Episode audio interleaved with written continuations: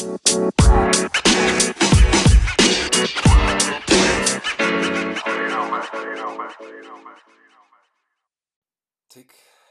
tack, tick, tack. Die Zeit, die Zeit, die bahnt sich ihren Weg nach vorne. Ich glaube, das ist eine Erfahrung, die wir uns alle machen, die wir alle irgendwann machen werden, wenn vielleicht irgendjemand zuhört oder irgend, wenn ich mit irgendjemandem spreche, der noch, sagen wir mal, zehn Jahre jünger ist. Da fällt es noch nicht so auf. Aber wir alle wissen, die Zeit bahnt sich ihren Weg nach vorne. Ähm, genauso wie wir uns unseren Weg nach vorne bahnen, gehört sie zu uns, ja, gibt den Kontext, gibt die Rahmenbedingungen.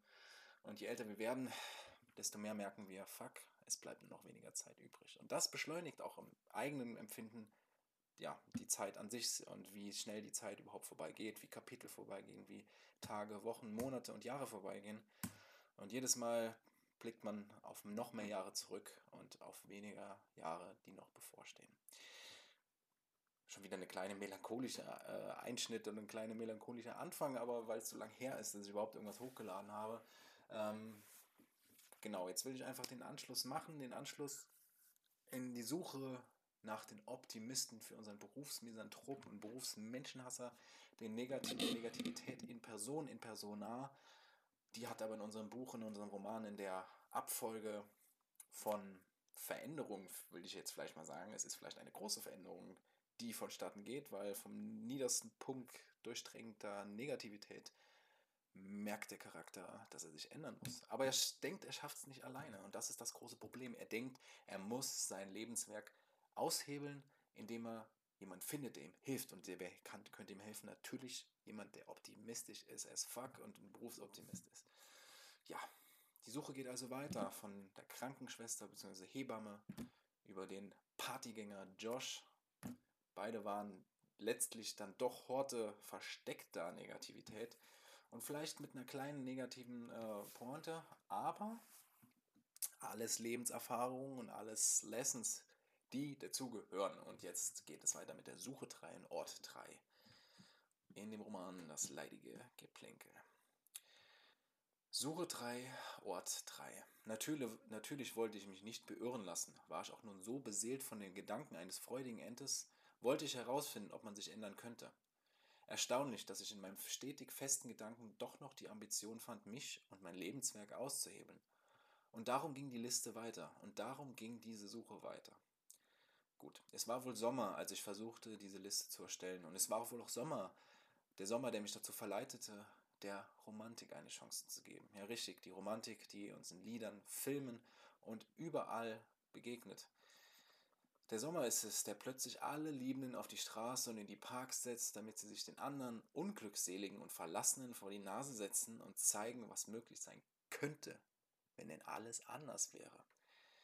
Wenn ich aber bis dahin, bis zu dieser Suche an Liebe und Romantik dachte, war, ich natürlich auch, war auch natürlich dieses Konstrukt für mich von meinem eigenen Fass ohne Boden beeinflusst. Also dieses Fass ohne Boden voll Negativität. Ich wollte nicht, dass dort draußen ein Seelenpartner wartet, der gefunden werden will. Neben der ungefragten Auferstehung der Geburt ein weiteres Aufdrängen einer Suche, die ich so niemals wollte und erfragt hatte. Deshalb war es für mich von Anfang an einfacher, die ganze Sache als praktischen und evolutionär dienlichen Prozess zu sehen. Also quasi wie im Tierreich Humpa Humpa und nicht mehr und nicht weniger. Aber irgendwo schwebte dieser Gedanke oder dieser romantische Gedanke doch in mir. Ich hatte ja, ich hatte bereits früh auch, ich hatte natürlich zugesehen, ich hatte gelernt und ich wurde auch ein bisschen beeinflusst von den äußeren Faktoren und von den äußeren Zuschaustellungen von dieser vermeintlichen Liebe. Aber ich hatte diese Art von ausformulierten Gedanken niemand vor die Nase gehalten. Denn es war wirklich nicht meine Art, auch wenn besonders nach meiner Geburt einiges in meinem Kopf abging, habe ich selten jemandem was erzählt. Aber es ging nach meiner Geburt einiges in meinem Kopf ab, das durchaus als erzählenswert betitelt werden konnte. Das Dilemma an der ganzen Sache, so aktiv mein Hirn schon nach erster Zusammenkunft nennenswerter Zellen und anschließender Zellverbände war, so brabbelnd unverständlich zeugte mein Mundwerk von dem stetigen Hinterherhinken meiner restlichen Exekutiven. Ja, ich hätte können reden, aber als Baby war ich nun mal nicht dazu befähigt. Ich betonte ja bereits, dass ich schrie, was das Zeug hält, hielt. Die einzige Reaktion meiner Eltern darauf war ein stetiges Hineinstopfen weiterer Nahrung in meinen ohnehin schon unfähigen Mund. Oder schaukeln. Essen, schaukeln, essen. Ja, und dann kotzen natürlich. Aber dieser Gedanke, dieser romantische Gedanke, der auch teilweise tatsächlich entstand, als ich wieder mal oder mal in die scheißheilige Kirche zu diesem ominösen Götten mitgeschleppt wurde, könnte man mir glatt träumerische Romantik unterstellen, die ich beim Anblick der weiblichen Rundung, ja, wie bereits betont, schon vorher entwickelte. Gut, diese, dieser Anblick weiblicher Rundung, den hatte ich schon als Baby genossen. Aber ist denn diese Verherrlichung des Frauenkörpers nicht auch eine eigene, fast besondere Art von Romantik? Ja gut, darüber lässt sich streiten. Aber in jedem Fall ist der Gedanke des nicht ganz einvernehmlichen, aber für den Fortbestand, äh, Fortbestand der Menschheit notwendigen Paarung bei der die Paare letztendlich erkennen, wie weittragend diese Vereinigung ist, eine ganz andere Art von Romantik. Also auch wenn äh, ja, beide nur Mittel zum Zweck sehen, aber im größeren Sinne wissen, dass diese Paarung ja notwendig ist, dass, überhaupt, dass es überhaupt eine Zukunft geben kann für diese Spezies. Ja, das ist eine eigene Art von Romantik und vielleicht eine pragmatische Romantik, aber letztlich ist es halt genau die Romantik, die überhaupt existiert. Und die Frage ist, was ist zuerst entstanden? Ist diese pra dieser pragmatische Trieb, war er da?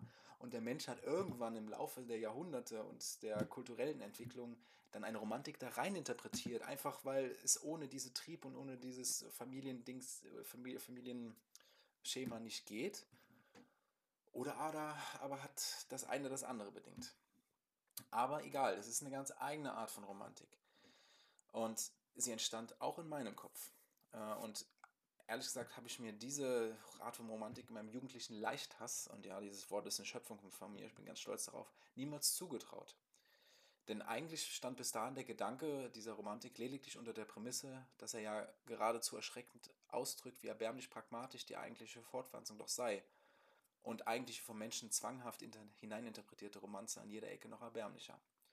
Aber nun war ich ein Begriff, mich zu wandeln, mein Korsett der zwanghaften Unterdrückung, jeglichen positiven Gedankengut abzulegen und die Sachen in einem anderen Licht zu sehen. Dieser Gedanke musste durchaus nicht nur negativ sein. Vielleicht wollte mein Kopf damals schon Hilfeschreie aussenden, als ich diese Gedanken hatte. Ich instrumentalisierte sie nur wieder für die Praxis meines Leichthasses. Ich weiß noch, wie ich dachte, andere Kinder in meinem Alter seien dem gleichen Schicksal erlegen, also dass sie so intelligent waren und denken konnten also dem gleichen Schicksal, ihre ganzen aufgestörten Wörter für immer für sich behalten zu müssen. Ich versuchte es mehr als einmal Kommunikation aufzunehmen. Also so nach dem Motto, da du bra bra, bis meine Mutter dann, als ich dann scheinbar hier versuchte, irgendwas zu sagen, die nächste Nahrung in den Mund stopfte, ohne je geschrien zu haben. Aber letztlich sagte diese früh entstandene romantische Gedanke viel über mich und meine frühen Entwicklungsphasen aus. Ich erkannte den Wert solcher quasi immer dagewesenen institutionellen und zwischenmenschlichen Konstrukte durchaus, wenn auch unter stark pragmatischen Ansichten. Ja, da, da, da kam bei mir mal der Gedanke, vielleicht wurde uns vieles zu einem Zweck herauf auferlegt, wie auch die Religion und deren mutmaßliche überirdische Daseinsberechtigung. Dann aber wurde daraus mehr. Der Mensch wollte mehr darin sehen, musste mehr darin sehen, um dem Begriff des Menschen auch wirklich gerecht zu werden. Was jetzt zuerst kam und ob die Bedeutung nun aus Notwendigkeit heraus, äh, Notwendigkeit heraus erfunden wurde, lässt sich schwer feststellen. Im Grunde ist eine Lüge aber keine Lüge mehr, wenn sie jeder, sogar der Verfasser dieser Lüge, glaubt. Ja, der Vergleich war so schön passend, denn auch ich wollte irgendwann mehr in mir sehen. Natürlich hatte mir das andere auch gereicht, aber erdrückt von den Einflüssen tausender um mich herum, danke nochmal, ständige Außenseiterrollen und wenig hassgleicher Sympathisanten musste das letzte Stückchen Gutmensch in mir aufwachen und erstarken, mich zu einem Kampf zwingen, den ich so niemals wollte.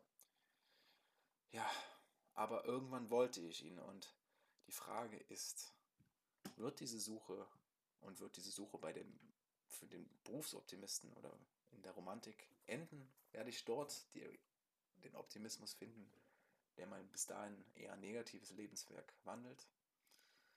Es bleibt spannend. Oh, thank you.